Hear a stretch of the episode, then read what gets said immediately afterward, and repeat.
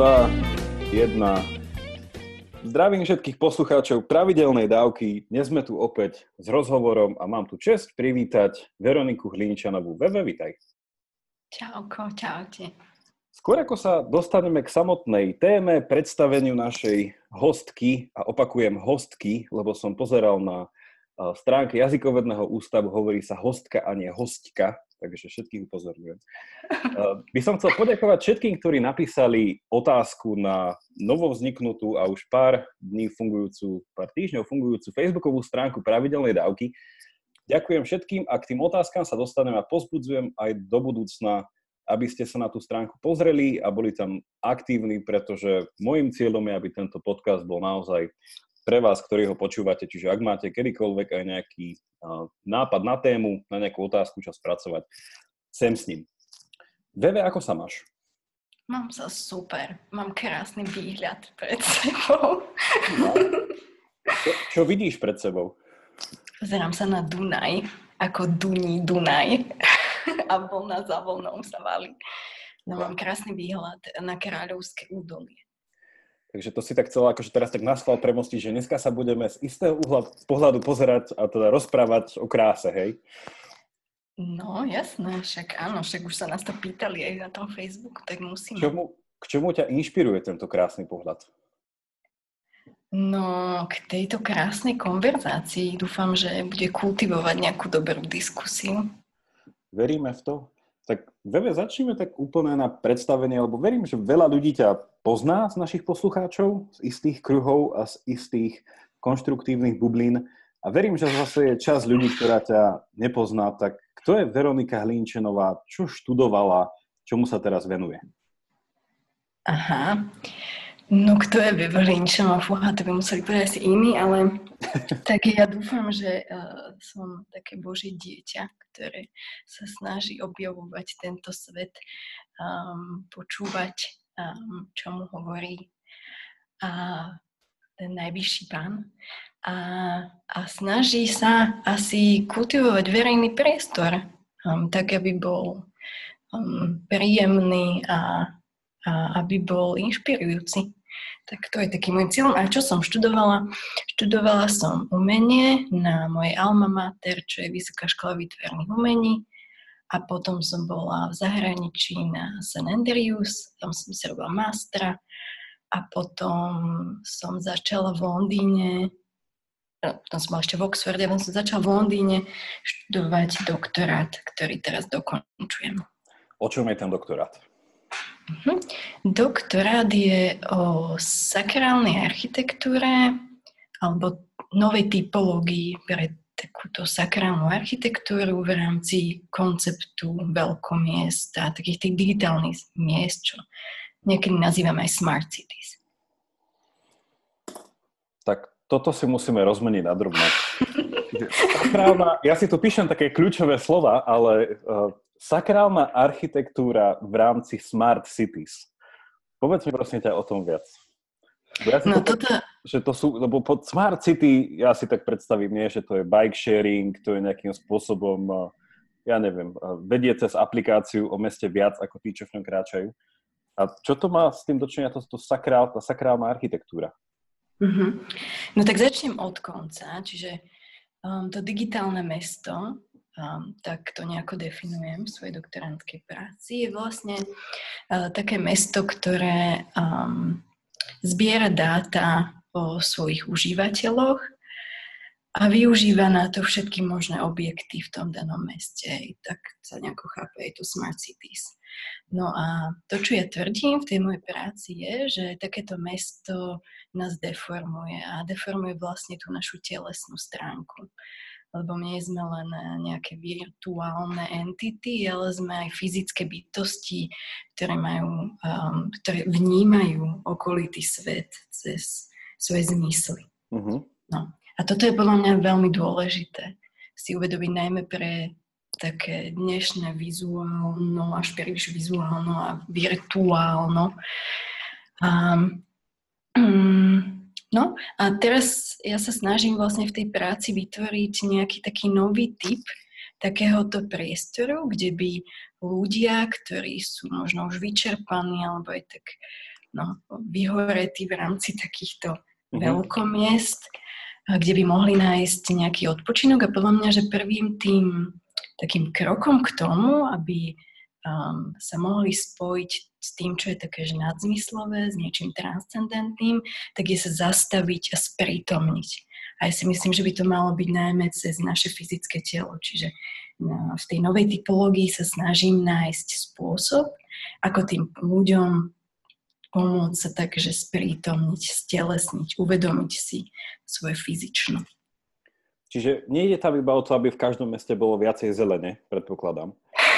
Ale, zauj, ale zaujalo ma to, to, čo hovorí, že keď je digitalizácia, alebo teda že nejaká digitálne mesto, ktoré funguje na zbieraní tých dát a vytvára teda prostredie, kde sa tie dáta naozaj dajú čím viac e, zbierať a vlastne potom, že človek v ňom nejako, že to s tým človekom úplne, že nerezonuje a treba v tom meste spraviť nejaké zmeny. No a ty hovoríš, že tam je niečo, že, že to, čo si nazval teda to je asi aj ten pojem toho, že sakrálne, že niečo transcendentné. A to je na tom zaujímavé, že, že transcendentné, sakrálne, zväčša sa pod tým rozumie až niečo také, že netelesné, duchovné, mysľové, meditatívne a tieto uh-huh. slova nás napadajú. No a pre mňa tam bolo zaujímavé a prosím ťa, povedz o tom viac, že prečo niečo takejto povahy riešiš cez telo alebo cez niečo zmyslové, však to si odporuje. Uh-huh. No, ja si myslím, že že my sme dosť zabudli, aj kresťanstvo dosť zabudlo na, na to telesné. A ja si myslím, že to je kľúčom k tomu transcendentnému, že my konec koncov sme telo, aj telo, hej? A že odosobniť sa, dostať sa ako keby na ten um, iný level, ktorý je um, nadtelesný, alebo to, ako si to nazval, že je vlastne mimo toho tela, tak podľa mňa, že to je až taký um, ako keby level vyššie a že my sme zabudli na ten medzistupeň. A ten je hrozne dôležitý a myslím si, že bude kľúčovým pre to nastávajúce, nastávajúcu éru. A bude takou veľkou výzvou pre to digitálne obdobie alebo nejaký advent digitálnych technológií, ktoré my nejakom, nejakým spôsobom už zažívame, ale podľa mňa to je ešte len taký slabý odver toho, čo nás čaká. Čiže si myslím, že hej, že mali by sme sa vrátiť k tomu telu a nevynechávať ten krok, pretože je hrozne dôležitý pre také konzistentné viac integritné chápanie seba a aj Boha. Ja teraz sa normálne môžem dať do pozície nejakého poslucháča a už teraz povedať, že ma to veľmi zaujalo a teším sa, čo táto dávka prinesie. zvyknutý, že ja to všetko nejakým spôsobom, spôsobom sa snažím ťahať aj do filozofie, keďže pravidelná dávka je podcast do filozofii. Viem, že ty si aj trochu filozofiu študovala, ale čo ma na tomto fascinuje zatiaľ, čo si povedala, je, že mal som o tom aj jednu dávku, ak si poslucháči nájdu pravidelnú dávku o Descartovi, o Metrixe a tu sme trošku hovorili o chápaní reality. Takže vlastne taká tá dnešné také status quo, čo vnímame, že je nejaká myseľ alebo nejaké také to, to abstraktno, to nemateriálno a potom to telo, ktoré je nejakým spôsobom od toho oceknuté, tak málo ľudí si tak, neviem, nejako sprítomní, že to je v našich nejakých tých našich končinách tak prevažná, teda myšlienka, ktorá prevažuje tak od nejakého začiatku 17. storočia, že veci neboli vždy takto. Hej? Že to naše dnešné chápanie takého dosť radikálneho uh, otrhnutia tela a mysle, alebo tela a nejakého duchovna, alebo tela a nejakého, nejakých iných vecí, že je to dosť taká, že moderný výdobytok a otázka je, že nakoľko sa raz niekto na to pozrie a povie, že to bola taká slepá, slepá ulička. No. Uh-huh. Toto inak vieme premostiť do architektúry, Jakub, že aby sme si to vedeli tak viacej predstaviť, že čo to vlastne v tej architektúre znamená, lebo to, čo sa mi páči na tvojom podcaste je to, že, že vlastne ty nehovoríš o filozofii len o nejakej akademické abstraktnej disciplíne, ale že to tak, že aplikuješ do života a že, že možno aj súčasťou akože tejto odpovede mala byť nejaká taká aplikácia do architektúry. Tak ak môžeme, tak môžeme to nejako takto v tomto ešte zmysle povedať, že, že vlastne keď sa pozrieme na tie jednotlivé typológie architektonické, kde máme nejaké že kaplnky, um, kostoly a potom z tých iných náboženstiev, nejaké mešity, synagógy a tak ďalej, tak ani jedna vlastne nejako tak primárne nepojednáva s telom. Hej? Že, že všetky sa snažia tak nasmerovať našu mysel, ako keby vyššie naše zmysly nad, nad, akože nad naše zmysly. Hej? A že v tomto tá liturgia, možno ešte tá prvokoncilová v rámci teda tej kresťanskej katolíckej tradície, práve že sa snažila zapojiť aj tú zmyslovosť, aj tými vôňami, tými sentami, alebo jak sa to povie po slovensky, tým kadidlami a tak ďalej, potom tancom, ktorý bol zapojený do tej liturgie. Že toto všetko malo toho veriaceho nejakým spôsobom sprítomniť v tom danom momente, či už premieňania počas Eucharistie a tak ďalej, alebo príjmania Eucharistie. A že, že toto sa v niečom sa to tak aj vytratilo z tej katolíckej možno tradície. Čiže aj na toto reaguje tá moja diplomová práca, že sa snaží nejakým spôsobom ukotviť alebo no, vytvoriť proste priestor pre, pre, no, pre telo, pre telesnosť, pre znovu navrátenie sa k tomuto. Napadla ma k tomuto jedna poznámka, o, o chvíľku poviem, ale ešte sa spýtam, že podľa teba toto nejaká taká tá diagnoza toho, že tá dnešná doba ak priamo nepopiera, tak nevytvára nejaké prostredie alebo nejaké príležitosti na to, aby tá ľudská telesnosť nejako sa naplnila. Neviem, či toto spojenie je mhm, správne. Mhm. Že podľa teba toto rezonuje iba s ľuďmi, ktorí o sebe povedia, že sú veriaci, alebo aj s, s každým človekom veriaci, neveriaci? Že je toto nejaký mm-hmm. aspekt, ktorý sa podľa teba prejavuje iba u ľudí uh, veriacich, alebo je to tak nejako celoplošne vieme povedať, že digitálne mesto je zlé pre všetkých kvôli tomuto? Mm-hmm.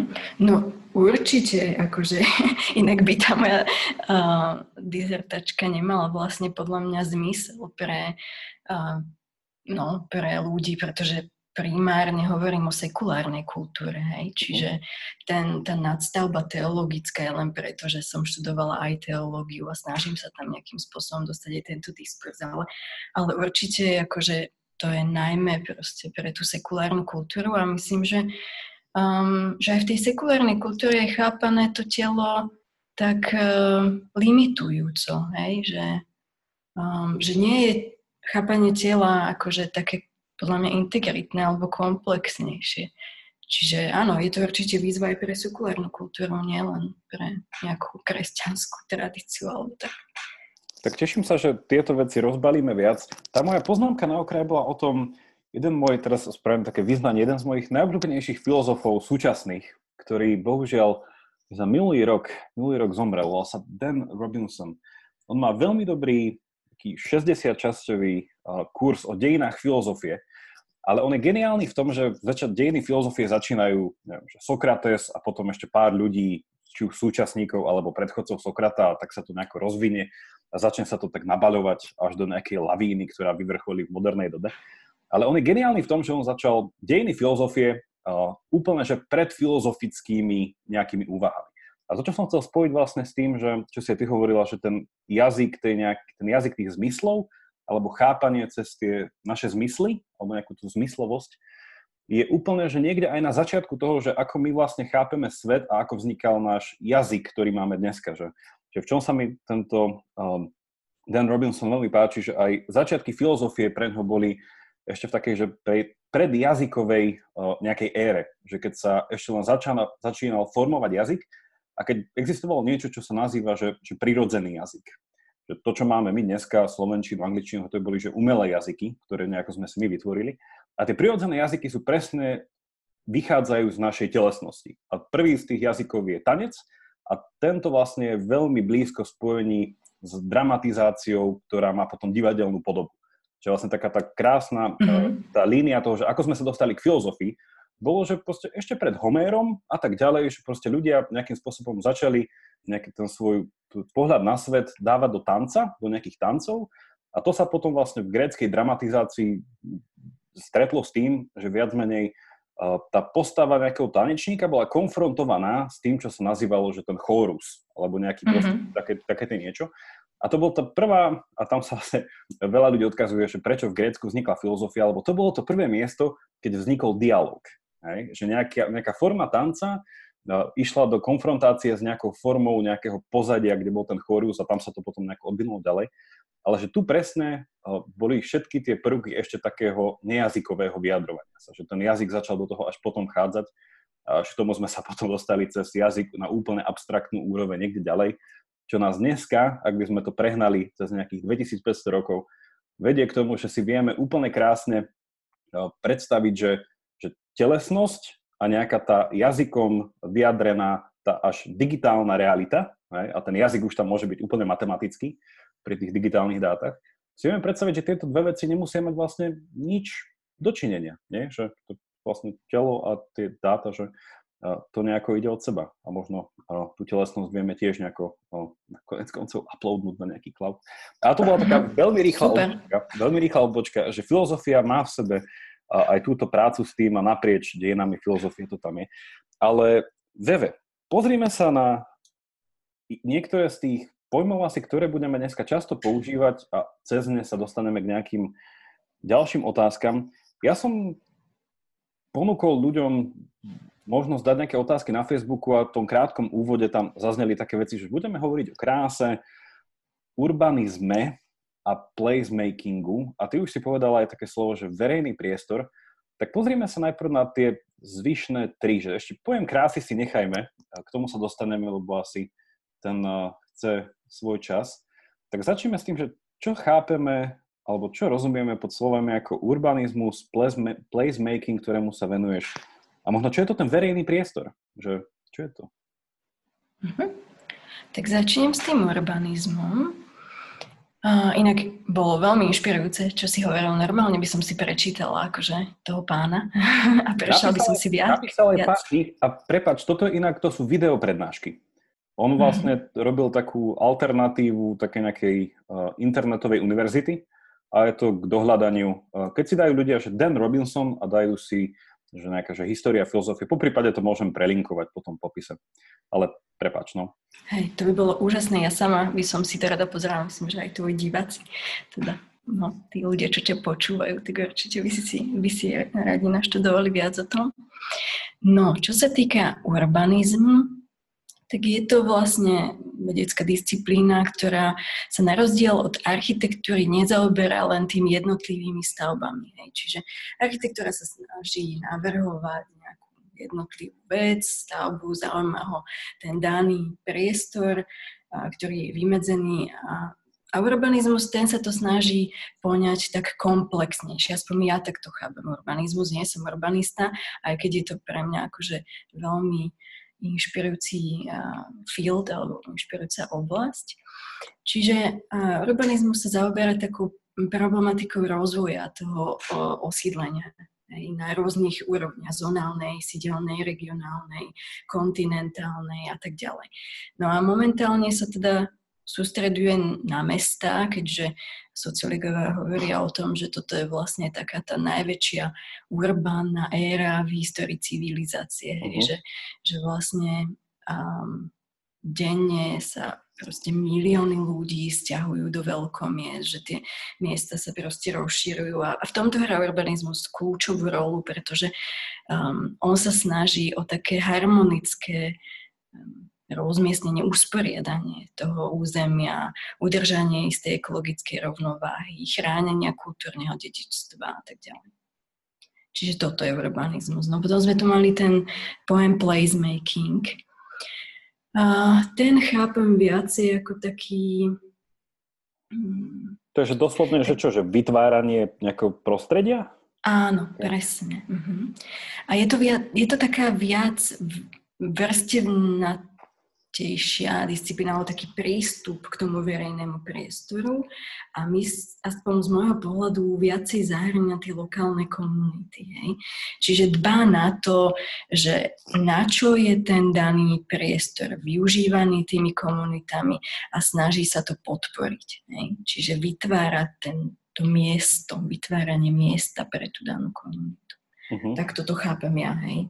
Opäť nie som akože urbanista, ale tak toto vnímam ja. A potom sme tam mali čo ešte? Ten verejný priestor. Verejný priestor, A tamto, no. tam, tamto, vedela by si to dať do nejakej distinkcie, že, že súkromným priestorom? Uh-huh. Jasné, no tak, um, tak takéto úplne najzákladnejšie rozdelenie, ktoré architekti používajú, je, že, že máš nejaký svoj akože súkromný priestor, aj z právneho hľadiska um, sa to dá takto odlíšiť. A potom ten verejný, uh, k- ktorý akože, no, um, nejaký komunistický pohľad je, že, že patrí všetkým. Ono to v súčasnosti asi už úplne tak nechápeme. Aj ten verejný priestor um, vlastní nejaký územný celok, mesto a tak ďalej. A, ale podľa mňa, čo je dôležité povedať na Slovensku alebo v takýchto krajinách okolitých v strednej, východnej Európe je, že, um, že si k nemu tak viacej hľadáme um, svoj nejaký postoj hej, k tomu verejnému priestoru. Ten súkromný máme taký ohmatený, vieme, kde sú jeho hranice a ten verejný je pre nás takou ešte väčšou neznámou.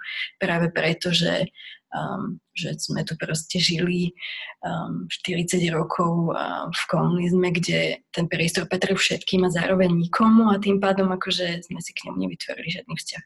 Hej, čiže to je výzva podľa mňa, že takých mhm. tých posledných desiat, rokov, kedy si ľudia v týchto krajinách opäť nachádzajú nejaký svoj vzťah a k priestoru, ktorý vlastne nie len oni, ale aj iní. To, to je taká šťastie zvláštna definícia by mohla byť, že verejný priestor je to, k čomu nemáš vzťah. súkromný no. priestor je, to je tá obývačka, to je tá izba, to je moja záhadka, že to, k tomu mám vzťah. A potom je ten verejný mm. priestor, kde akože chodím tade ale jednoducho nemám k tomu až taký vzťah. Musím no, to asi rešpektovať. To bola dosť taká uh, no, ironická definícia. Nie? Ale niečom... je to, k čomu nemáš vzťah v niečom veľmi pravdivá, ako úplne si to uvedomujem, keď sa prechádzam niekedy ulicami Bratislavy a myslím, že aj tvoji posluchači, ak sú teda zo Slovenska, tak si to veľmi dobre uvedomujú, že, že naozaj to je priestor, ku ktorému nemá nikto vzťah a tým pádom akože sa stáva niekedy aj takým verejným skladiskom, od, odpadiskom, smetiskom alebo verejnými toaletami. A ja teraz pracujem na námestí SMP a na jeho revitalizácia, tam si to uvedomujem ešte niekoľkonásobne viac. Áno. Ono možno pre našich poslucháčov spomeniem aj že čisto pre ich vlastné zamyslenie, že či berú ako samozrejmosť toto rozlíšenie, ktoré si ty teraz popísala, že na súkromný a verejný. Teda či už sa bavíme o priestore, kde žijeme, ale celkovo, že tieto dva koncepty a je to teda naprieč disciplínami, nie je to iba filozofia, ale aj sociológia, určite aj psychológia s tým pracuje.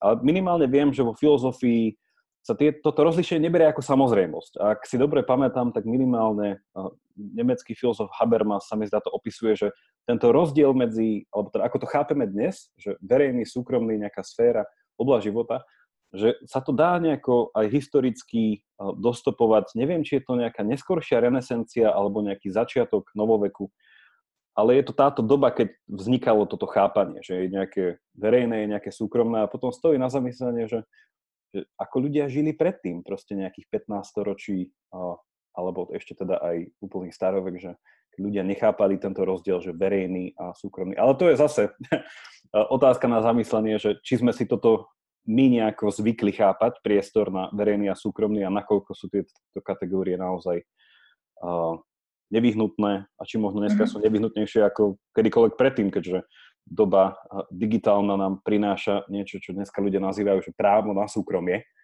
A to mhm. je úplne fascinujúca vec, že odkiaľ pramení moje právo na súkromie. Um, Aj Charles Taylor, um, taký kanadský filozof, o tom um, tiež tak filozofuje, diskutuje, píše. Je to veľmi, veľmi zaujímavé. Podľa mňa to súvisí s tým, že predtým uh, ten priestor patril komunitám a že, že vlastne um, ten človek nebol úplne chápaný ako individuum, hej, že vždy mm-hmm. bol súčasťou nejakej komunity a tá komunita obhospodarovala ten priestor. Tým prechodom podľa mňa k tomu takému individu individualistickejšiemu chápaniu ja sa samozrejme začal viac definovať aj ten súkromný priestor. Ale ja nie som ani sociológ, čiže neviem, či sa k tomu viem úplne kompetentne vyjadriť, ale tak toto vnímam. To, to, to som iba spravil taký ten uh, pravidelný filozofický chmat, že skúsiť niečo znesamozrejmiť. Uh, že, poj, že pojmy veľakrát, ktoré používame v našom jazyku, si tak treba spraviť takú skúšku správnosti, že kedy, kedy vlastne vznikli, že majú nejakú históriu. Pozrime sa na všetko toto, Veve, teraz takže praktickejší, praktickejšie cez prizmu toho, že čomu sa vlastne venuješ. Ty si už spomenula, spomenula si to námestie SMP. Uh, určite tam spomenieme za chvíľku aj tržnicu, mesku. Ako sa to povie? Meská tržnica?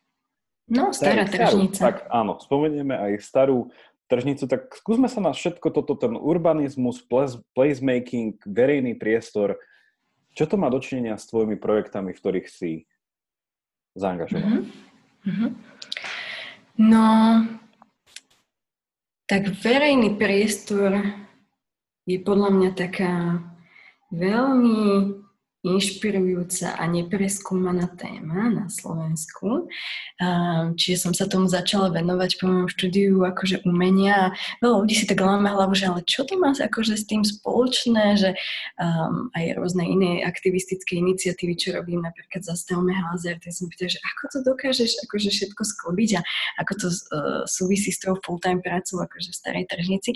A ja mám pocit, že tam je taká červená niť, ktorá to všetko spája a to sa vlastne volá tak, podľa mňa, že kultivácia akože verejného priestoru, že tak ako uh, nemám proste rada, keď sa musím v meste pozerať. Podľa mňa viacerí obyvateľia Bratislavy by som mnou súhlasili, že sa musí pozerať na toľko tých herní, neuveriteľné množstvo zasklených, slepých um, kútov, kde nevidíme cez tie um, cez tie výklady a sú to naozaj také čierne diery, tak, tak takisto to vnímame na tom námestí SMP, že kde je nejaký pamätník, ktorý bol architektonicky navrhnutý tak, aby rozbil verejný priestor vedome, aby rozbil uh, zhromažďovanie ľudí.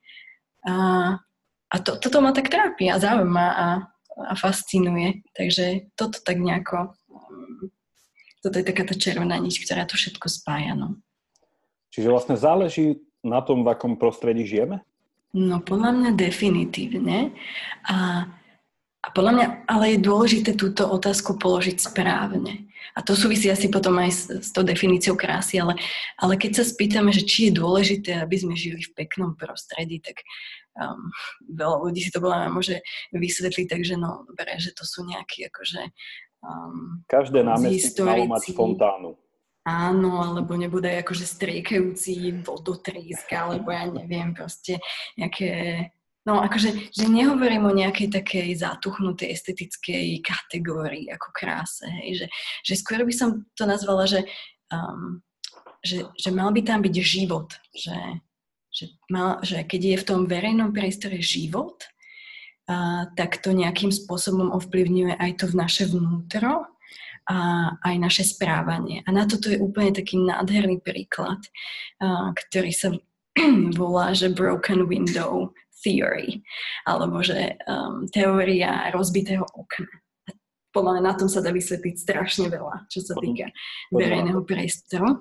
No a, a vlastne táto teória hovorí o tom, že, um, že keď je na budove nejaký uh, viditeľný znak toho, že bola že sa tam odohrávala nejaká kriminalita, že keď je rozbité okno alebo um, nejakým spôsobom je tá budova znehodnotená, tak to v tom, um, v tom prostredí urbánom zväčša podporuje ešte ďalšiu kriminalitu alebo nejaký nevkús alebo takéto akože nežiadané správanie hej, rôznych no, rôznych sociálnych skupín. Čiže že toto je fascinujúce, že, že keď vidíme na tom verejnom priestore alebo na tej budove, že je znehodnotená, tak tak sa k nej chováme a tak sa konec koncov, akože tak konec koncov kultivujeme um, aj v nás to správanie. Čiže keď máme priestor, ktorý v nás kultivuje krásu a ktorý nás inšpiruje, v ktorom je život, tak sa to podľa mňa prenáša aj do nášho osobného života a do nášho občianského participovania a tak ďalej. A tu už mi iba príde spýtať sa teda, aké je, aký, je ten verej, aký by mal byť ten verejný priestor, aby toto splňal? Živý. A čo to znamená, že má byť živý? Lebo ja sa tak predstavujem, že asi tuto už ideme na tú hranu tej...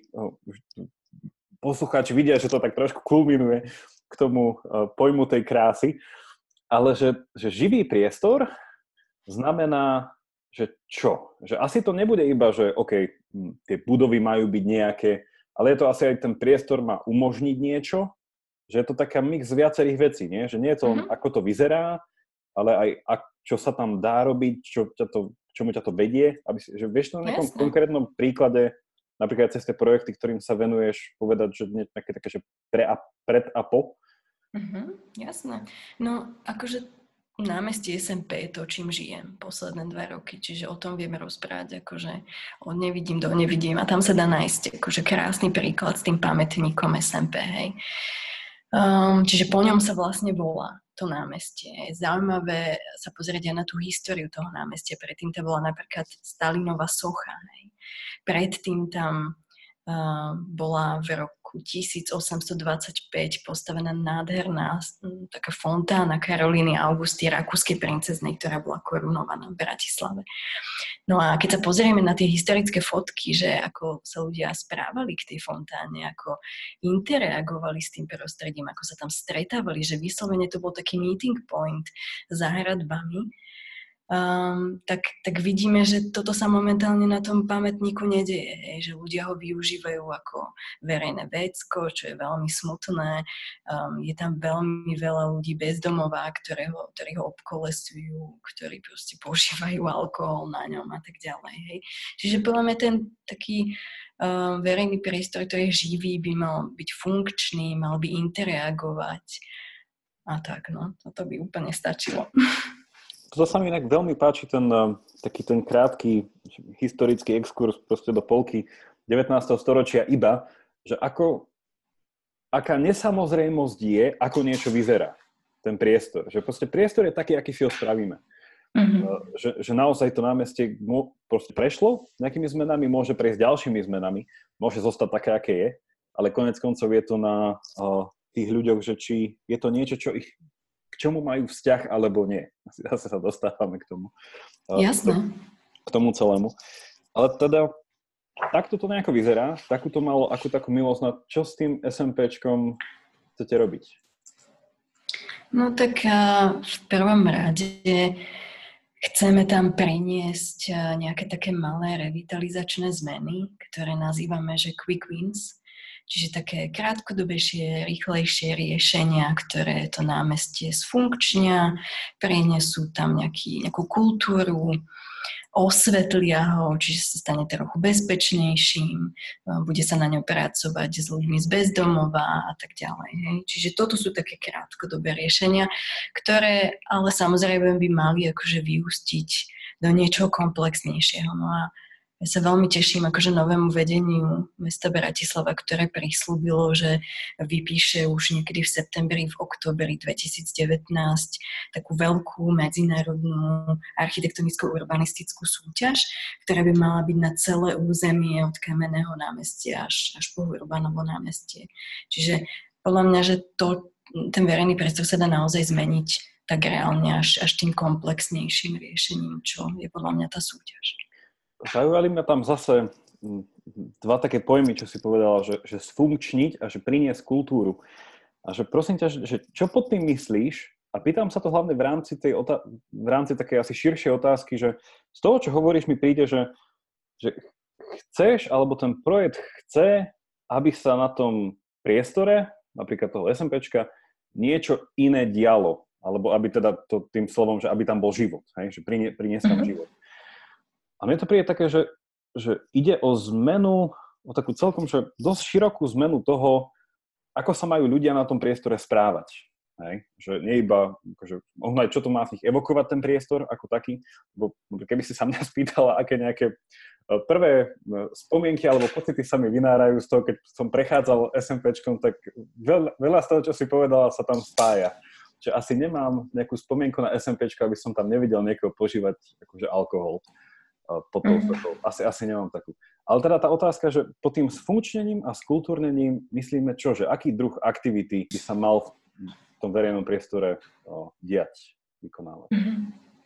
Keď my nechceme meniť úplne, že správanie akože tých ľudí, chceme skôr vytvárať nejaké priestory, ktoré ich, alebo podnety, ktoré ich budú motivovať um, k nejakej interaktivite, k niečomu proste, čo akože oživí, obzvláštni ich život, že, že naozaj ten človek tam zažije niečo, hej, že teraz um, posledné dva roky, myslím, že dva, tri, funguje pred starou tržnicou také námestíčko, kde naozaj ľudia majú na to spomienky, hej, že toto je pre mňa fascinujúce, že jak si hovoril, že ty si prešiel tým námestím v podstate bez povšimnutia. A to je škoda, lebo keď sa pýtame, chodili sme do seniorátov, pýtali sme sa starých ľudí, v týchto domov dôchodcov, že ako si oni pamätajú na DSMPčko, tak som úplne videla aj na tých takých 89-90 ročných starčekoch, ktorí už naozaj akože prežívajú jesen svojho života a už si veľa vecí nepamätajú. Tak,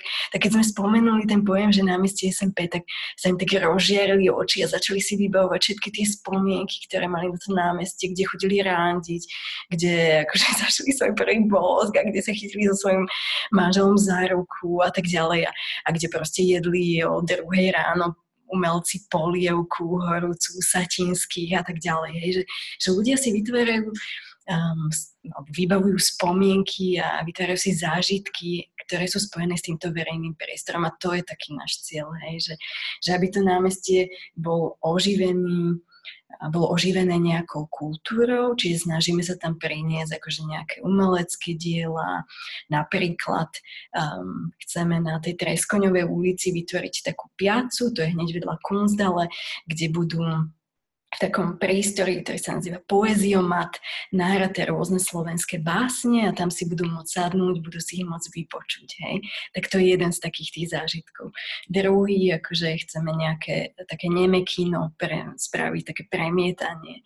To už aj bolo vlastne minulý rok na tržnici. Čiže Chceme určite sa dotknúť kultúry a kultúrneho programu, chceme sa taktiež ale dotknúť aj bezpečnosti, takých úplne praktických vecí, hej, že na to, mhm. aby si tam ľudia mohli vytvoriť nejaký pozitívny zážitok alebo spomienku alebo nejakú interaktivitu, tak potrebujú akože sa tam cítiť bezpečne. Hej, že ja keď sa tady prejdem v noci tým parkom, čo je vlastne uh, v okolí toho pamätníka, tak, tak fakt sa cítim akože no, že nevyberiem si tú cestu, lebo to nie je vôbec osvetlené. Ano. Čiže toto je akože tiež jedno z takých malých praktických quick winov, ktoré sa snažíme robiť. A, a ich je veľmi veľa, to by som to mohla byť aj hodinu, že, že čo všetko chceme robiť. My sme to zhrnuli do takých 8 bodov a, a tie si môžu a, naši alebo tvoji poslucháči pozrieť na stránke živenámestie.sk a tam sú zhrnuté. Určite všetkým odporúčam, nech sa na to idú pozrieť. Mne napadlo z tohto, z také nejakej revitalizácie verejného priestoru, ja mám taký moju vlastnú uh, skúsenosť s týmto, ktorú som zažil a nosím si to presne, ako ty si povedal, ako nejakú živú uh, spomienku, že keď som študoval filozofiu v Belgicku v Luvene, tak tam bola jedna taká časť, ktorá podľa mňa úplne pre mňa uh, definovala všetky veci, o ktorých hovoríš, o tej živosti, kultúrnosti a, a týchto vecí. A bolo to úplne také malé námestíčko, ktoré by si nenašla, ak nevieš. A bolo to vlastne, prichádzajúc jednou ulicou, si sa dostal na také, ja neviem, to bolo také, že taký trojuholníkový, ako keby také malé, malé námestie, vybetonované, z ktorého išli ďalej jedna cesta doprava, jedna doľava. No a v podstate si povieš, OK, že hm, betónové malé trojuholníkové námestie, čo s ním? No a čo tam vlastne spravili ľudia, bolo, že z jednej strany tam bol malý bar, ktorý to vymyslel tak, že na to námestie doniesol pár stoličiek, pár stolov a vlastne z toho betónu, takého popraskaného, vyrastal taký starý strom, ktorý to tam akože pre niektorých špatil. No a oni to tam ozdobili takými malými, takými lampiónovými svetlami a vlastne tú časť tej ulice pred tým barom, vlastne v tom trojuholníku z toho spravili malú pešiu zónu. Vlastne auta chodili iba do takého Včka dookola, keď sa tam vchádzalo. Mm-hmm.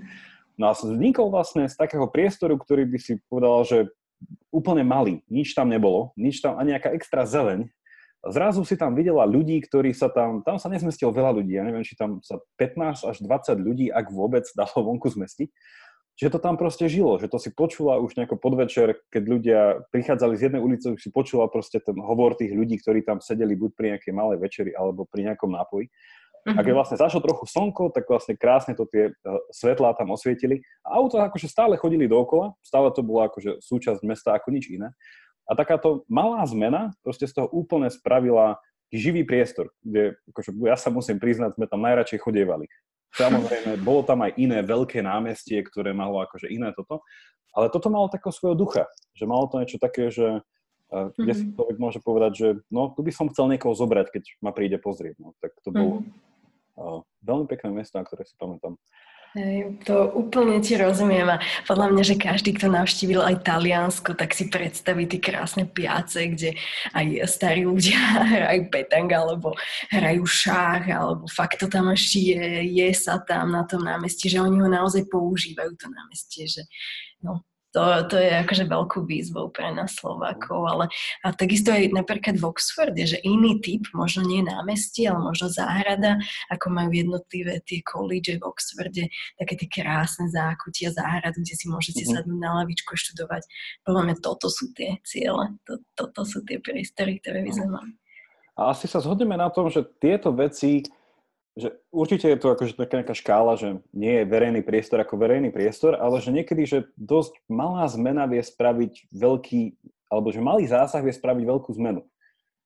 Veľakrát, mm. že doniesť niekde, neviem, že aspoň z môjho, o, mojej skúsenosti pár, pár stoličiek, niečo, že spraviť z toho priestor zrazu, s ktorým máš vzťah, hej, že ako aj ty si povedal v tom Taliansku, však ja som v Taliansku dlho študoval, že presne mi toto vynorilo nejaké spomienky na starých dôchodcov, ktorí sa Častejšie som ich vydal na ulici ako kdekoľvek inde. Proste mali také nejaké svoje miesto, sa dávali na lavičkách a my ako študenti sme potom boli iba nervózne, si nebolo kde sadnúť na námestí.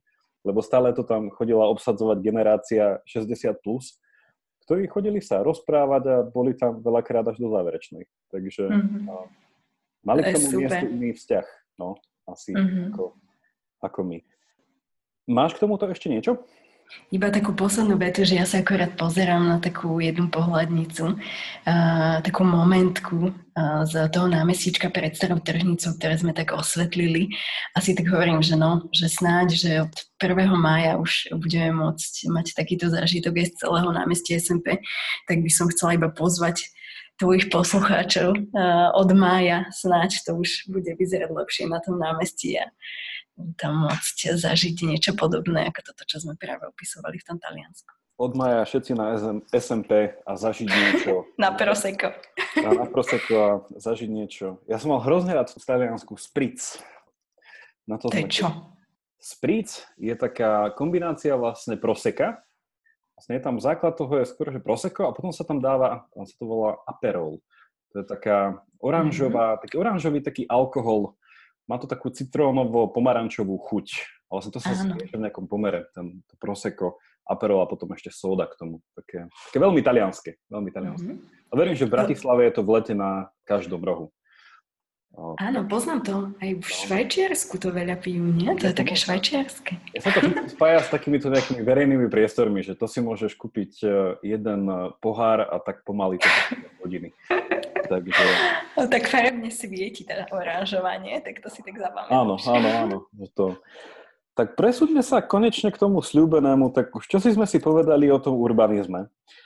Čo si sme hovorili o placemakingu? Čo si sme si povedali o verejnom priestore? A teda skúsme to nejako všetko nad tým otvoriť taký dážnik tej krásy.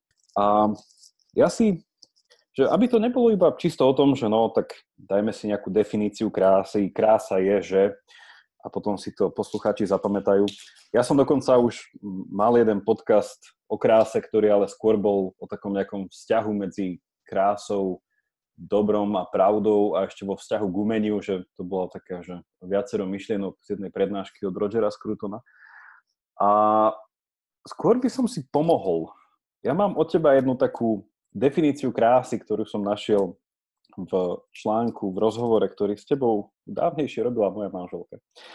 Tak ja by som začal tou definíciou a poviem ju, prečítam ju a že či stále s tým súhlasíš a potom to skúsime nejako aplikovať na napríklad to námestie SMP, alebo teda na tú starú tržnicu, alebo kdekoľvek a skúsime tam tú krásu naozaj niekde vidieť, lebo to je asi jeden z najabstraktnejších pojmov, čo existuje krása, ale pritom tak blízky, fyzicky až intimný, že je to niečo veľmi ťažké na to dať ruku, lebo sa toho dotkneš, sa to vyparí.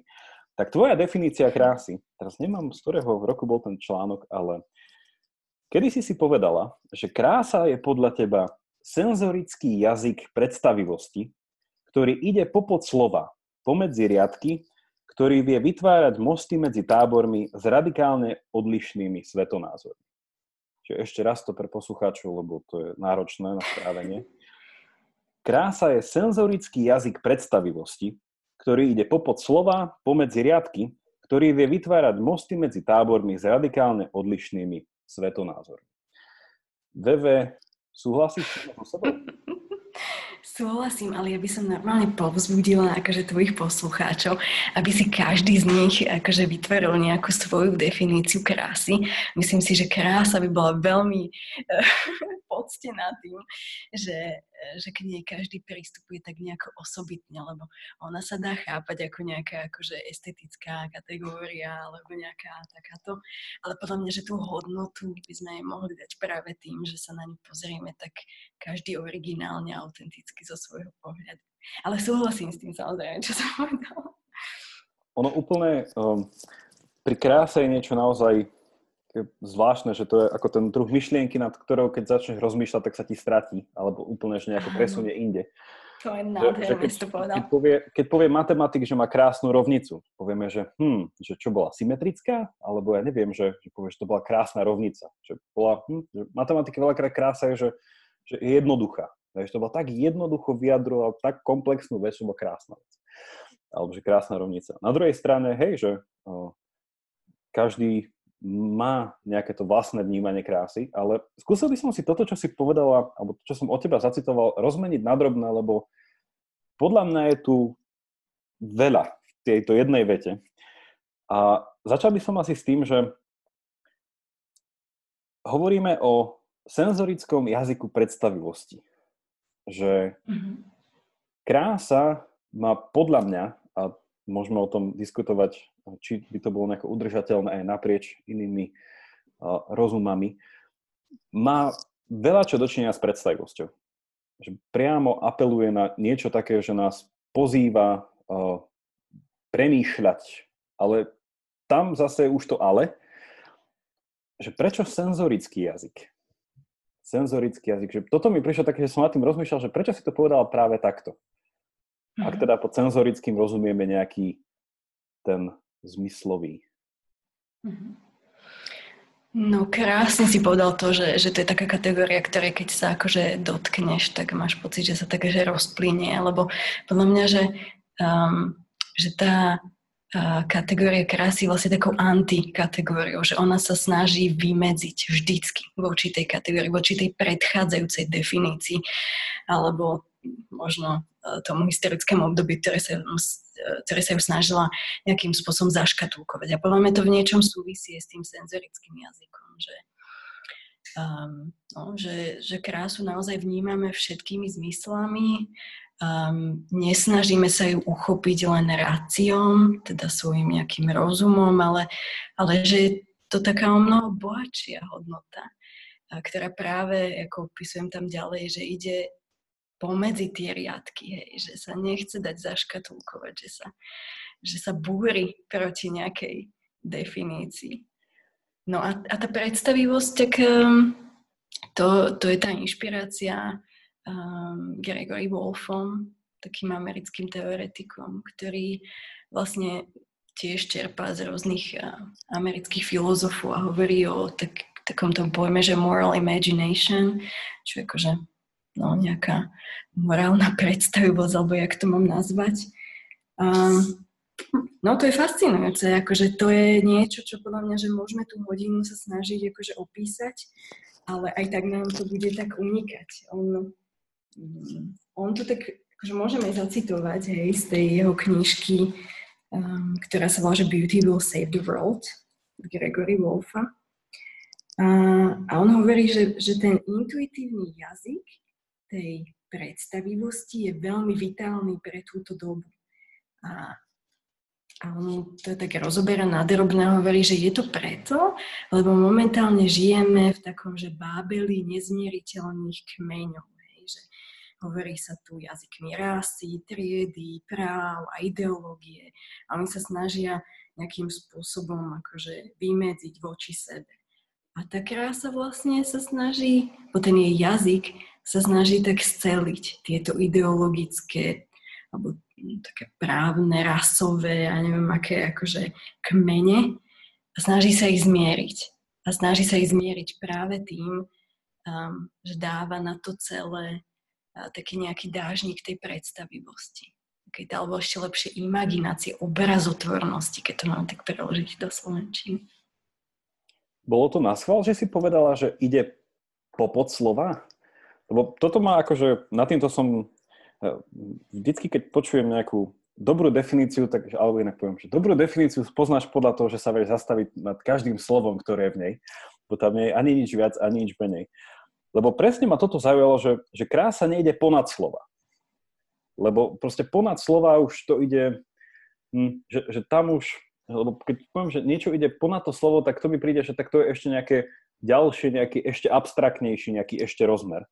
Ale vlastne, že popod slova je, že ako keby ešte ty predpokladá tie slova. Že sú, je to ako keby základom, v ktorých tie slova dávajú zmysel. Alebo nejaký ešte, ešte hlbší, nejaká tá realita, ktorá, z ktorej potom ide nejaká tá ďalšia, už tá racionálna vec, čo niečo sa mi to teraz spája aj s tým, čo som hovoril, že uh-huh. na začiatku, že ten prirodzený jazyk, ktorý bol jazyk proste vyjadrený ešte nie nevyhnutne verbálne, alebo vyjadrený nejakým kodifikovaným jazykom, ktorý by fungoval na báze nejakej gramatiky a logiky.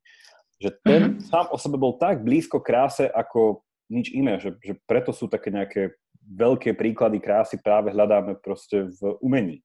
A mhm. ten prvotný jazyk bol práve ten jazyk proste toho tanca, hry, proste hudby a iných takýchto vecí, že, že v niečom mi to veľ, pre, veľmi sa mi tam páči to povedané, že krása ide popod slova a nie ponad slova. Mm-hmm. Um, Krásne si to povedal, Jakub, akože ja, ja to neviem tak, uh, tak nádherne opísať a tak explicitne pomenovať, zadefinovať a tak ďalej. Ja to skôr tak akože intuitívne, intuitívnejšie vnímam a, a, a nie, nie som hej, filozof, študovala som pár mesiacov filozofiu, ale, ale nemám v tom akože nejaké také hlboké komplexné poznanie, ale ja to skôr vnímam tak, že, že to naše myslenie um, je tak veľmi ovplyvnené tým myslením západnej civilizácie, kde sa snažíme akože tak analyticky pristupovať ku všetkému, snažíme sa to kategorizovať, snažíme sa tomu vymyslieť nejaký systém, nejakú štruktúru a tak ďalej. A, a tá kráza, áno, ako si spomínal, že, že je to taký ten jazyk, um, ktorý sa snaží niekde čerpať ešte z takého toho prvopočiatku, kde no, kde tieto kategórie nie sú tak jasne definované a kde, kde existuje taká nejaká väčšia sloboda pre mňa, myslenia vyjadrovania a tak ďalej. Áno. Tam, tam sa mi to odkazuje, eh, keď hovoríš, že sa to vracia k tomu začiatku, keď všetko bolo nejaké, tak mňa tam napadlo, že bolo všetko ešte nejako že jedno, alebo tak, lebo aj tie, tie tri transcendentná, do ktorých sa tá pravda vlastne e, zaradzuje, sú znakom nejakej tej jednoty, hej, bytia ako takého, že e, je tam, e, že tá krása vie prinavrátiť jednotu, hej, z nejakého mm-hmm. uhlu pohľadu, že, že to nehovorím, že je jej funkcia, ale to dokáže popri ešte iných, iných mnohých veciach. Um, neviem, či by sme teraz, hm, a toto je zase, že priam, priamo, priamo sa svedectvo pre našich poslucháčov, že niekedy niečo jednoducho zadefinovať sa nedá že som aj keď som robil ten podcast o kráse, som na začiatku povedal, že niekedy je lepšie si vyjasniť otázku, ako dostať dobrú odpoveď. A že možno aj mm-hmm. tu je to také, že vyjasniť si, o čom by sme vlastne chceli hovoriť, ak sa o tom dá hovoriť, keď ideme hovoriť o kráse. A možno sme si trochu aj tak povedali, že, že o kráse sa nie, že, že nedá hovoriť, ale nemusí. Nie? Že mm-hmm. aj, vo filozofii, aj vo filozofii je akože dosť prítomná istá tradícia mlčania, že, že, že naša ľudská schopnosť hovoriť neznamená, že musíme každú chvíľu vyplňať hovorením, ale že krása, aj keď sa vie naplniť slovami aj, alebo nejakými takýmito vecami, že, že nevyhnutne nepredpokladá, že sa dá zadefinovať slovne. Hej, Skôr úplne. Mhm, úplne súhlasím. Úplne súhlasím, Jakub. A ja aj svojich študentov, alebo keď som ešte učila um, taký seminár o súčasnom umení, tak som hovorila svojim študentom, že, že ja nechcem ani tak diskutovať o kráse, že by som chcela, aby ste tú krásu naozaj zažili. a potom sme sa rozprávali o tom, že čo to zmenilo vo vašich životoch a že, že to je podľa mňa veľmi silné a opäť sa vraciame k tej senzorickosti alebo zmyslovosti, že, um, že je podľa mňa veľmi dôležité najskôr mať ten zážitok krásy a zážitok umenia a podľa mňa špeciálne, špeciálne súčasného umenia, ktoré je náročnejšie alebo vyžaduje si náročnejšieho diváka a, a potom sa o tom možno rozprávať. Ja sa snažím držať takú celkovú líniu toho, o čom hovoríme a slúbil som, že pozrieme sa trošku v úvodzovkách teoreticky na to, čo by tá krása mohla byť a priniesol som takú teóriu, teda takúto definíciu z tvojho pera a hovoril som, že sa skúsime na túto definíciu alebo to, o čom hovoríme, pozrieť konkrétne na aplikácii na napríklad tú starú tržnicu alebo SMP, ale skôr ako sa k tomuto dostaneme a tam by sme mohli v niečom ukončiť to pojednávanie o kráse. Povedala si, že krása je istý druh zážitku, alebo že krása predpokladá, alebo také nejaké, že ani nie, že poznanie krásy, ale možno to tak asi povedať, že poznanie krásy predpokladá zážitok, alebo že dotyk s krásou. Hej? Že ak chcem o kráse možno hovoriť alebo o nej vedieť, tak predpokladá, že som ho nejako zažil, niekde stretol alebo tak. Tak ak s týmto súhlasíš, moja otázka je asi taká, že by sme mali niečo konkrétnejšie na rukách, že ako sa líši zážitok alebo skúsenosť krásy alebo s krásou, to už trošku zosobňujem, od iných skúseností a zážitkov. Že ako viem, že to bol skúsenosť alebo zážitok s krásou a nie s niečím iným. A čo tým chcem povedať, že je, podľa mňa to demonstruje zase nejako tú, tú uh, ťažko definovateľnú uh, povahu tej krásy, že ak minimálne takto negatívne budeme vedieť k tomu, že, že aký zážitok ešte nebol zážitok s krásou, lebo to nespravilo so mnou niečo. Čo by si mm-hmm. povedal, že aký zážitok je zážitok s krásou? Môžeš aj z vlastnej skúsenosti. Mm-hmm.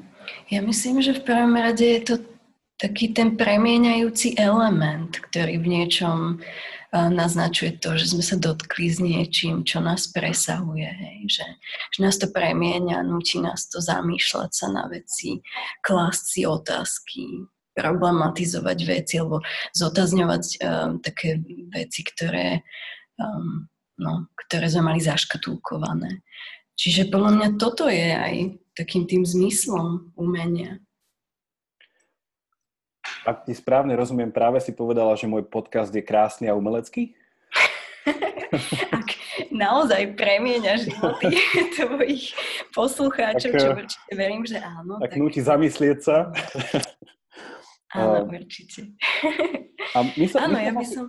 No, prepač. Ja len, že, že áno, veľmi nerada by som napchala krásu do nejakej škatulky, alebo hovorila o kráse, o nejakej také zatuchnutej estetickej kategórii, hej.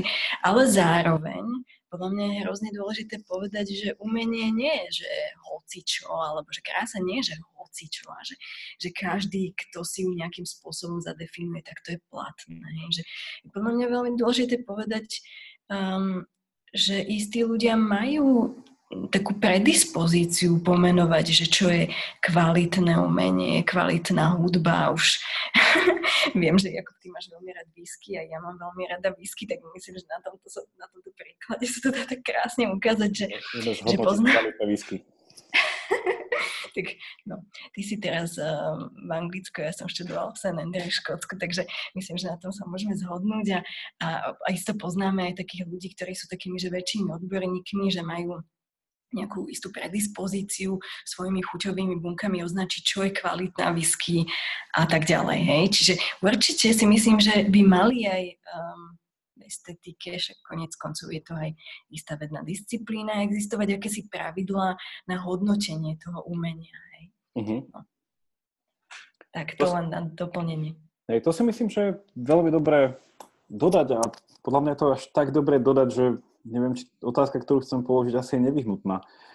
Že dostávame sa k nejakým štandardom, alebo niečo také, že nechcem to teda nejako skosnatené povedať, že štandard v zmysle, že jeden meter má toľko to a podľa toho budeme merať všetko ostatné, ale že, že chcem, chcem tým povedať, že, že krása nie je, ako o nej hovoríme, podľa mňa, a zaujímavé, čo si o tom myslíš, že nie je relativistická natoľko, že, že pre všetkých je, sú úplne diametrálne iné veci krásne. Že, že ak je tam nejaký ten rozmer, že krása predpokladá nejakú skúsenosť, zážitok s krásou, ktorý človeka premieňa, aby som počiarkol, premieňa, a možno to je tá otázka, že čo to slovo znamená, tak môžeme sa spýtať, že, že je možné stretnúť sa s krásou, ktorá by ma premenila natoľko, že zo mňa spraví ale neskutočne zlého človeka a pritom som bol pred tým, ako som mal tento zážitok úplne v pohode a proste som bol taký, že fajn človek, ale potom som sa stretol s touto krásou a úplne som jednoducho znenávidel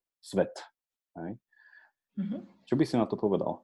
Ja myslím, že musíme byť aj veľmi opatrní, že, um, že vlastne ten svet umenia je niekedy takisto nebezpečný ako ten reálny svet, že my môžeme byť vystavovaní umeniu, ktoré v nás štekli otázky, ktoré nie sú úplne um, morálne alebo, alebo no, keď to hodnotíme podľa istých morálnych kategórií, čo nie je akože veľmi šťastný nápad, si myslím, ale Um, ale áno, určite akože čítanie poézie, ktorá v nás štekli otázku smrti a vystavuje nás alebo konfrontuje nás s niečím, čo je v nás také nejaké skryté, môže byť aj dobré, ako náhle akože o tom vieme a, a no, vie, vieme sa akože tomu postaviť zároveň proste to môže byť aj veľmi nebezpečné. Čiže isté umenie si vyžaduje zrelého diváka, poslucháča, obdivovateľa, poznávateľa,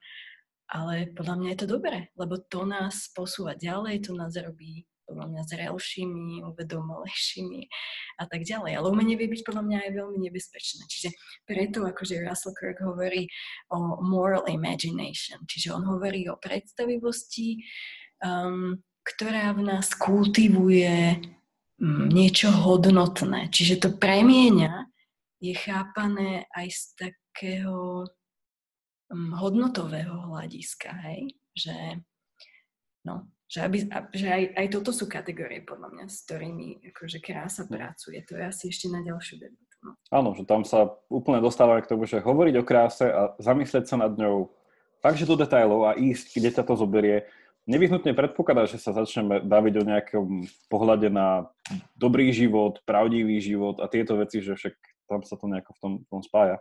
Definitívne, no. No, ale páči sa mi, že to spojenie tej, tej morálnej predstavivosti, že ja budúci týždeň mám taký krátky seminár pre jednu skupinku ľudí a budem hovoriť o Tolkienovej eseji, ktorá sa volá že o rozprávkach alebo o rozprávkových príbehoch, kde on má takú veľmi radikálnu tézu, kde tvrdí, že predstavivosť je ľudské právo alebo jedno zo základných ľudských práv, že nikdy nemôžeme potlačiť ľudskú, ľudské právo na, na predstavivosť. Čo pod tým myslí je potom, akože už sa ide do hlbších vecí, ale v skratke je to niečo veľmi podobné, o čom sa rozprávame, že, že byť schopný nejakého zážitku, ktorý by ma vedel, či už cez moju predstavivosť, ale súčasne, ako si aj ty veľmi pekne povedal, cez, ten, cez tú zmyslovosť, hej, ma nejako vie preniesť niekam, hej, že tým, že ma presiahne, že vie ma buď preniesť, a v Tolkienovom prípade by to bolo, že vie ma preniesť proste do sveta, ktorý je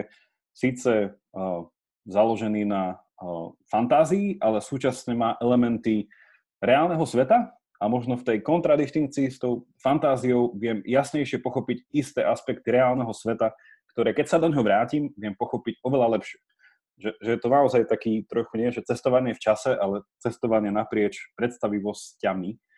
A toto je pre človeka veľmi nevyhnutné, že aj tomto verím, že krása vie človeku vzbudiť niečo, čo asi opisujeme slovami ako natchnúť. Že to keby sme mhm. si teraz spravili nejakú fenomenologickú pauzu, že čo to znamená, keď niečo niekoho natchne, tak to by sme tu boli veľmi dlho. Ale verím, že aj toto je jedna z úloh krásy, alebo jedna z vecí, čo krása sama o sebe nevyhnutne so sebou prináša. Určite. Akože úplne by som podpísala to, čo si vlastne hovoril, že, že dobré a kvalitné umenie nás premienia a premienia nás na hĺbku. A čo tá hĺbka znamená, to môže no. byť definované cez ten pojem akože tej morálnej predstavivosti, ale v podstate to je presne to aristotelovské dobrý život. um, a pravda, krása, dobro. A tu si podľa mňa netreba akože robiť falošné predstavy, že hĺbka je pojem, ja by som to úplne poslucháčom sprítomnil proste hĺbkou mariánskej priekopy, že hĺbka niekedy môže naozaj predstavovať až existenciálnu úzkosť a strach, že proste hĺbka je vec, z ktorej sa človek môže zblázniť.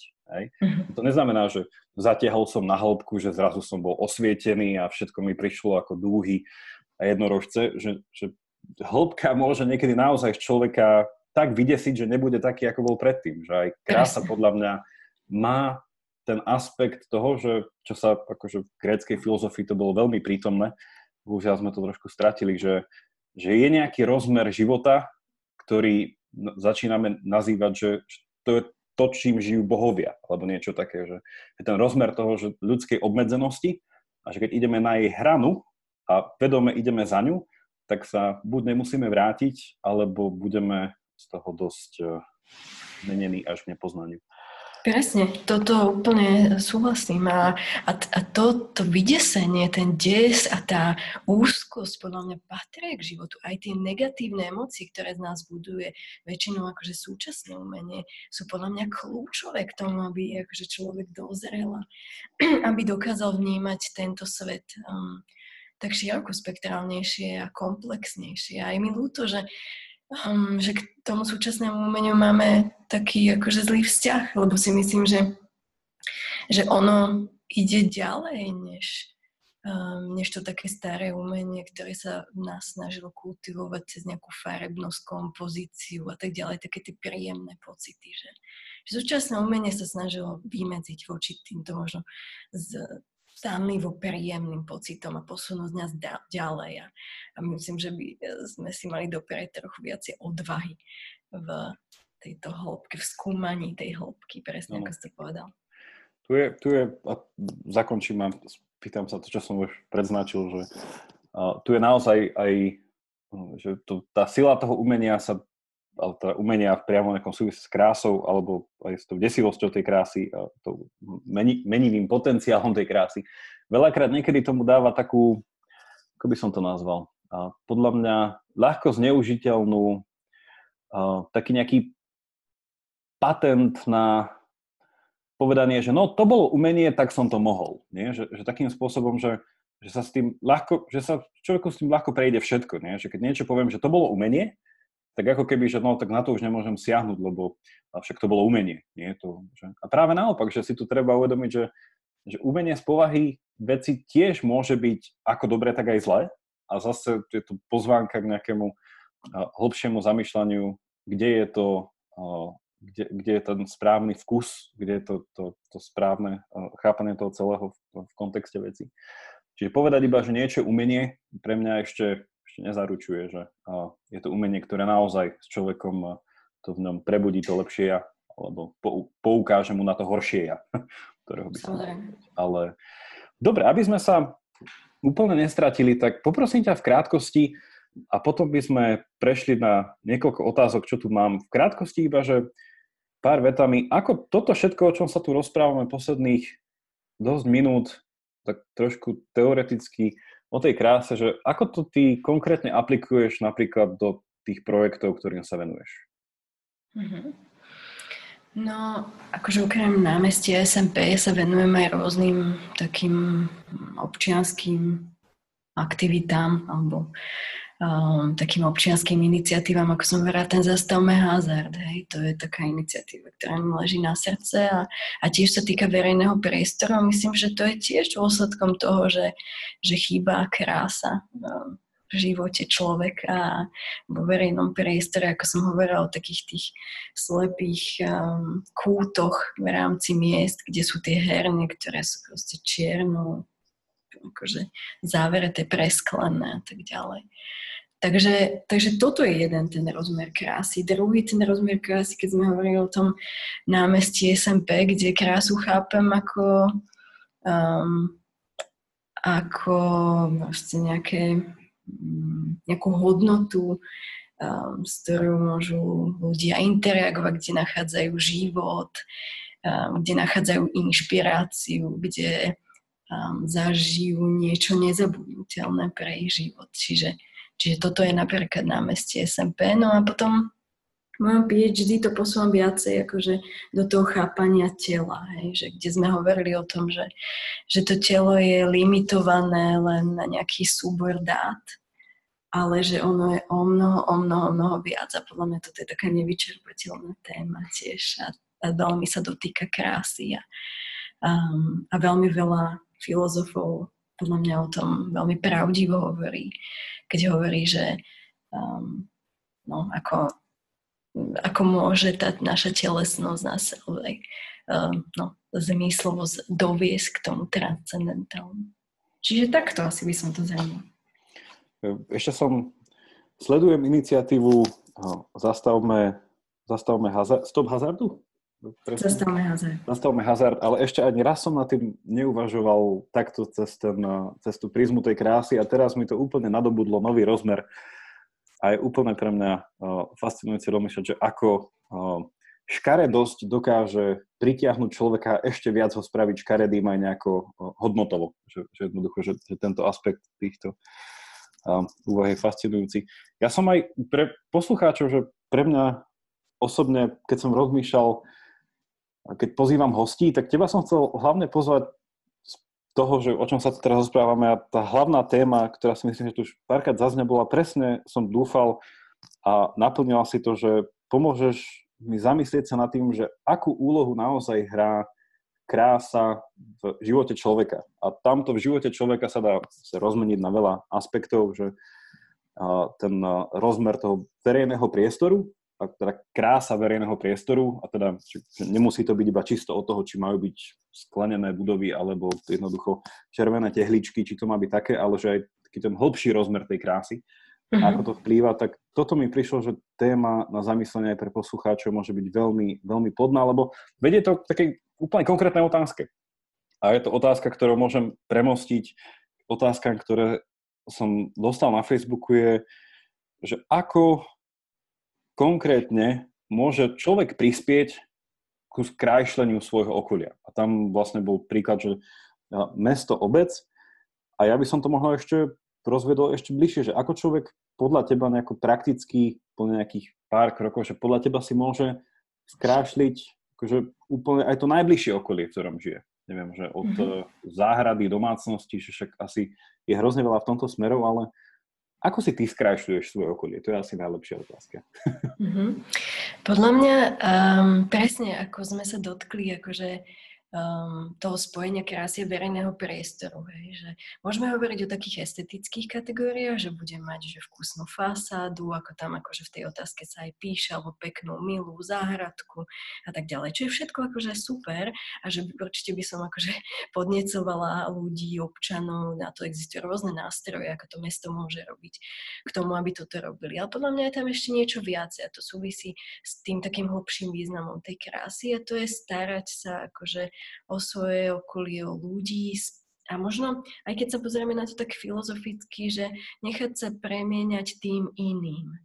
Um, poznáme tu um, takú zaujímavú knihu Játy uh, od Martina Bubera vlastne podľa mňa aj toto je to premieňajúce, hej, že aj takto môžeme kultivovať ten verejný priestor tou tým hlbším významom krásy, že sa necháme premeniť tým iným. Čiže čo po tým myslím je napríklad to, že sa budeme starať a zapájať do nejakých tých komunít, ktoré v tom verejnom priestore žijú a že, um, že budeme vytvárať nejakú takú platformu na to, kde sa tie jednotlivé komunity môžu stretávať alebo tí ľudia. Ono sa to dá úplne prakticky akože ukázať na tej krásnej fotke um, na meste SMP z uh, keď tam bola ešte bola tá, tá fontána Karoliny Augusty. Ono, ja vám môžem potom aj, um, aj niekde ukázať. Alebo určite, mi ju, dať... určite mi ju pošli a ja ju zavesím do tohto podcastu, ju potom dám do obsahu. Môžeme, no.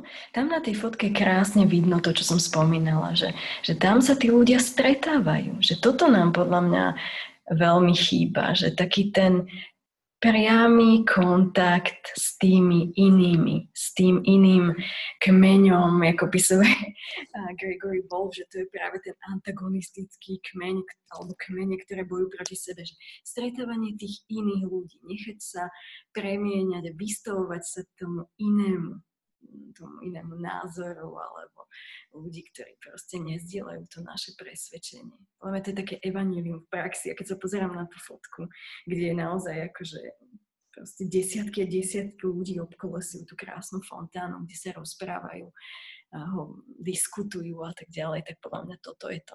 Že vidíme zo seba a stretávajme to iné, čo nás môže premíňať. Ďakujem za to.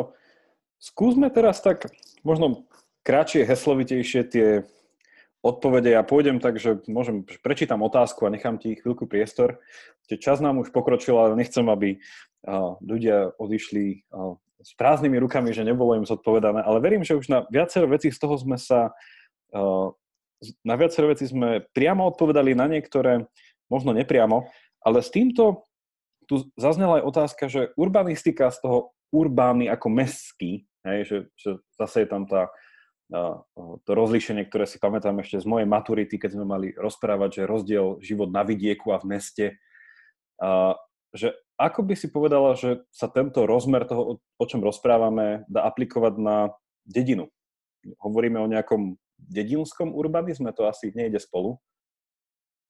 Um, tak väčšinou sa to týka rozvoja miest, um, ale samozrejme, že aj tie súčasné akože um, rurálne prostredia si vyžadujú istú harmóniu a, a proste istú stratégiu rozvoja. Čiže áno, akože podľa mňa to nie je výzvou súčasnou, hej, ale, ale určite sa urbanizmus zaoberá aj takýmto rurálnym prostredím v nejakom mysle. Martina sa pýta, či môžu byť brownfieldy považované za pekné. A ak pekné, či absolútne alebo podmienečne. A najmä v zahraničí teda môžeme vidieť revitalizáciu brownfieldov na krajinkárske alebo mestské parky či kultúrne centra. A príklad mne blízky je tu, že uh, Žilinská stanica Zárečie, Zárečie mm-hmm. bola zmenená takto. A či sa dočkáme nejakého rozmachu, premeny postupných postindustriálnych areálov aj na Slovensku na niečo krajšie a využiteľnejšie. Že podľa teba je nejaký trend, alebo ako by si tomuto vedela niečo povedať. Uh-huh. Asi by sme mali poslucháčom povedať, že čo je vlastne brownfield, lebo v zahraničí je to taký veľmi populárny pojem, ale tu na Slovensku naozaj akože o tom ešte veľmi nevedieme diskusie. Brownfield je um, v urbánom plánovaní vlastne pojem miesta alebo nejaké lokácie, ktorá bola už predtým developovaná a momentálne sa nevyužíva. Môže byť nejakým spôsobom kontaminovaná, keďže sú to nejaké industriálne industriálne, postindustriálne eh, miesta, alebo proste nejaké opustené fabriky, opustené budovy a tak ďalej. Hej. No a, a či teda môžeme ich považovať za absolútne alebo podmienečne pekné. No, to strašne závisí od toho daného priestoru. Keď je nejaký priestor ekologicky neprístupný, že je kontaminovaný, tak samozrejme, že je aj nebezpečný a tým pádom eh, nie je určite pekné a príjemné akože v ňom začať nejaký development. Ale v zahraničí je veľmi veľa áno, takých krásnych revitalizácií rôznych um, nejakých industriálnych priestorov na nádherné kreatívne centra. Však koniec koncov aj vlastne Cvernovka, Nová Cvernovka sú toho príkladom aj na Slovensku. No a teraz, že či sa dočkáme na Slovensku rozmachu takejto premeny no, tých opustených areálov? No akože bodaj by to tak bolo. Len tu je problém to, že táto krajina um, alebo tento štát nie je dobrým um, hospodárom alebo vlastníkom uh, rôznych svojich majetkov. Um, väčšinou ich predala, alebo proste ani o nich nevie a sú tam rôzne nevysporiadané majetkovo-právne vzťahy a tým pádom je ten proces dlhší, ťažší mm-hmm. a tak ďalej. Ale určite akože si myslím, že sa dočkáme toho, kedy sa začne s takýmito priestormi robiť, pretože ten trend vo svete je takýto a myslím, že nás to neminie a to je super. Ale myslím, že to budeme mať aj kvôli tomu akože problém s korupciou, ktorý tu zažívame a je taký vypuklý posledný rok. Um, tak, eh, tak myslím, že to bude mať náročnejšie. No. Čiže, čiže vlastne k tejto zmene, ku ktorej by sa akože dalo celkom prísť, viac menej hlavne zabraňuje nejaké nevyrovnanie tých majetkových pomerov? Alebo takéto niečo, že úplne takéto praktické veci tomu až hraničiace s nejakými legálnymi otázkami zabraňujú? Aj by sa dalo, len sa nedá, hej? Určite toto je akože, toto je podľa mňa, že jeden z tých najkľúčovejších e, problémov, hej, že máme tu proste obrovský priestor um, no teraz neviem, že či je vhodné úplne, že menovať e, konkrétne priestory, ale, ale ja viem v Bratislave o veľmi veľa priestorov, mm-hmm. ktoré akože majú obrovský potenciál a čaká sa, alebo majiteľ čaká, dokým proste ich um, nejakým spôsobom bude znehodnotený, aby proste ja neviem, že keď to bola kultúrna pamiatka, tak aby sa to, aby to prestalo byť kultúrnou pamiatkou, aby si tým mohol proste narábať nejakým komerčným spôsobom, hej. Mm-hmm. No lebo štát tieto akože pozemky predal a tak ďalej. Krásny príklad, alebo aj taký trochu smutný, je Machnáč, čo je taká moja srdcovka posledné mesiace, je to vlastne kúpeľný dom v Trenčianských tepliciach, ktorý má podľa mňa obrovský potenciál, je to aj na akademickej pôde jedna akože super téma, je to akože architektonicky unikátne dielo um, funkcionalistickej architektúry v rámci Strednej Európy úplne akože top. Dokonca aj je profesorka na Harvarde, ktorá proste o tomto machnači píše a my tu o ňom nič nevieme. Štát ho vyhlásil síce za akože pamiatku kultúrnu, ale nevlastní ho, ani ho nechce odkúpiť a pritom je to priestor s obrovským potenciálom. A takýchto priestorov je veľmi veľa v Bratislave. Áno. V tom mi napadlo, že vnímaš, a môžeme byť úplne, že nemenovať len, že či áno alebo nie, že, že vnímaš, že by aj vo sfére politikov bola nejaká taká, že sú iniciatívy ľudí, ktorí majú nejaký politický dosah a vnímajú tento rozmer toho, že ten verejný priestor by trebalo pomaly čím ďalej tým viac revitalizovať? Že vidíš tam, že sú tam nejaké posuny, či je to stále cesta zakopaná? Myslím si, že ten posun nastáva vtedy, keď sa do politiky dostanú aj nie politici, keď sa do politiky dostanú aj napríklad do tej komunálnej architekti. Mm-hmm. Taký príklad máme napríklad v Pezinku, ale aj v Bratislave a tam akože ja už len počas tých dvoch rokov, čo v Bratislave teraz pôsobím, vidím obrovský rozdiel, keď komunikujeme s architektom, ktorý pôsobí v komunálnej politike a, a keď rozumie tomu, že, že prečo je ten verejný priestor dôležitý. Ale myslím si, že to nie je len otázka pre architektov. Myslím si, že tomu veľmi dobre budú rozumieť aj ľudia, ktorí vedia tak akože ekonomickejšie premýšľať, pretože tým, že sa to mesto zaludňuje, tak toto sú zrovna tie miesta, ktoré budú v budúcnosti developované a ktoré majú aj veľmi, akože sú aj veľmi finančne zaujímavé. Hej? Len otázka je, že ako k ním pristúpime. A to je napríklad otázka obrovského priestoru priemyselného parku Istrochem, ktorý akože nefunguje ako, ako priemyselný park, ale nie je developovaný. A tak no. Tuto sa môžeme dostať. Milan mal dve otázky, ale na jednu sme už zodpovedali, že aký bol rozdiel medzi urbanizmom a architektúrou. I keď možno tam bola špecifikácia, že na Slovensku, ale tam sme už k tomu čo to povedali, ale teda otázka, ku ktorej ťa, via, ťa poprosím stručne, prečo sú developeri vnímaní ako hlavný problém niektorých miest a inde sú zase vítaní? Uh-huh. Skúsim to povedať, že jednou vetou. Myslím si, že je to preto, že developeri na Slovensku doposiaľ nedostávali žiadne hranice. A tým pádom ten, kto mal nejaký obnos peňazí, tak si mohol dovoliť všetko. V zahraničí to takto nie je a tým pádom sú vítaní so širokou náručou, lebo sú im dané jasné hranice a za ten akože developerský projekt musia priniesť napríklad už len takým mini nástrojom 2% alebo niekoľko percent investície z toho mhm. celkového rozpočtu do verejného priestoru, ktorý už nie ich, ale patrí všetkým. Kapom. Predposledná otázka. Ako sú v slovenských mestách príjmané netradičné formy umenia, ako napríklad street art alebo land art. Uh-huh. Myslím, že my sa s nimi tak, že zoznamujeme posledných 20 rokov, keď nie sú zakázané. A, a... Slovenský proces uh, nejakej dekriminalizácie street artu a land artu, hej? No, tak jasné, ako boli veľmi silní a inšpirujúci umelci už 60 rokov na Slovensku, ktorí pracovali s land artom, len proste boli zakázaní, hej?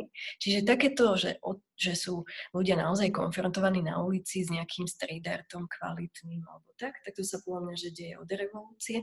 A, a ako sú v slovenských mestách príjmané? No keď sa dejú, napríklad v Bratislave teraz um, je festival, že Biela noc, ktorá sa snaží priniesť umenie do verejného priestoru. Myslím, že je to vnímané veľmi pozitívne a o tom svedčia tie 10 tisícky ľudí, ktorí pochodujú Bratislavu, aby mohli zažiť nejakú umeleckú inštaláciu v centre alebo aj v okrajových častiach Bratislavy. Áno. Posledná z otázok z Facebooku, ja budem mať potom ešte si ukradnem úplne poslednú otázku. Bola tu otázka, existuje niečo ako čisto ženský element v umení? Inak povedané, je niečo, čo dokážu do umenia priniesť iba ženy? túto otázku nemám úplne veľmi rada, lebo mne sa zdá, že to tak e, trochu stereotypizuje, však akože samozrejme, že ženy majú, väčšina žien, alebo zväčša ženy, majú predispozíciu k vnímaniu reality inak ako muži. A to im samozrejme nie, akože to im, alebo to dovoluje im vnímať mm, ten, alebo prinášať akože niečo iné, hej, do toho diskurzu ale že neviem, či sa to dá povedať, že či existuje takýto, že čisto, čisto ženský element. Ja si myslím, že, že ten element, ktorý môžu priniesť ženy, um, je rôznych odvetví, architektúra, politika a tak ďalej, je kľúčový.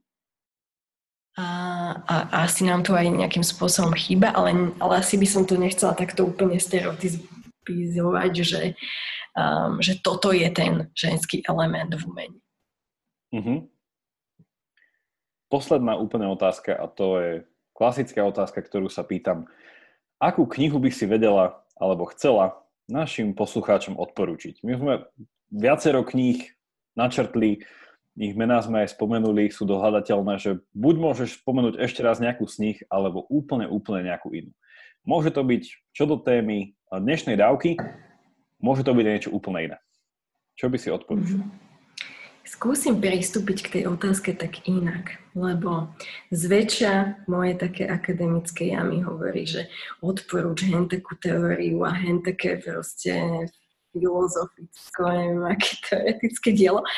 Ale asi by som tú otázku poňala úplne jednoducho a povedala tvojim posluchačom, že nech viacej čítajú beletriu a poéziu, že nech sú viacej vystavovaní takému tomu žánru, ku ktorému sa z dôvodu nedostatku času väčšinou nedostaneme. Čiže asi tak, asi tak skrutonovsky by som povedala, hovorí, že tancujte viac. A ja by som povedala, že keď už teda čítajte, tak čítajte viacej Belotrivo poéziu. Čiže správne som tam počul medzi riadkami Dostojevského idiota? Napríklad. Napríklad. Alebo básne od Lorenza Ferlinghettiho, alebo rôzne. Veve, ďakujem ti veľmi pekne. Povedali sme si, že to budeme mať tak, že hodinu, ale trošku sa nám to natiahlo, ale verím, že nikto nás za to nebude žalovať a že to bolo iba v prospech. Veľmi pekne ti ďakujem. Bol to, si myslím, že podnetný rozhovor a teraz e, myšlienky chodia kade tade a všade sa pozerám a hodnotím, ako krásne veci sú. A verím, že aj poslucháči si z toho niečo odniesli a úplne na záver, keby ťa chcel niekto sa s tebou skontaktovať, mal ešte nejakú otázku alebo vedieť viacej o týchto eh, projektoch, na ktorých pracuješ, dala by si nejaký svoj e-mail a ešte raz opakovala nejaké stránky? Mm-hmm. Určite veľmi rada. Dokonca, ak si to niekto vypočul akože až sem, čo ho fakt obdivujem, tak mi prosím napíšte, že ste to fakt počúvali až sem, ja tomu nemôžem uveriť, že niekto normálne, že hodinu a pol dokáže, dokáže takéto veci počúvať, ale ak áno, tak normálne, že vám niečo darujem, akože z našich projekty, čo máme. máme tu v ponuke rôzne tašky a všetko možné, tak napíšte mi. A môžete mi napísať na veronika zavináč živé námestie.sk a vlastne všetko, čo sa chcete dozvedieť o námestí SMP a o jeho revitalizácii, nájdete na živenámestie.sk. Ďakujem pekne. Ja nikomu nepoviem, že na záver tejto dávky je takýto bonus.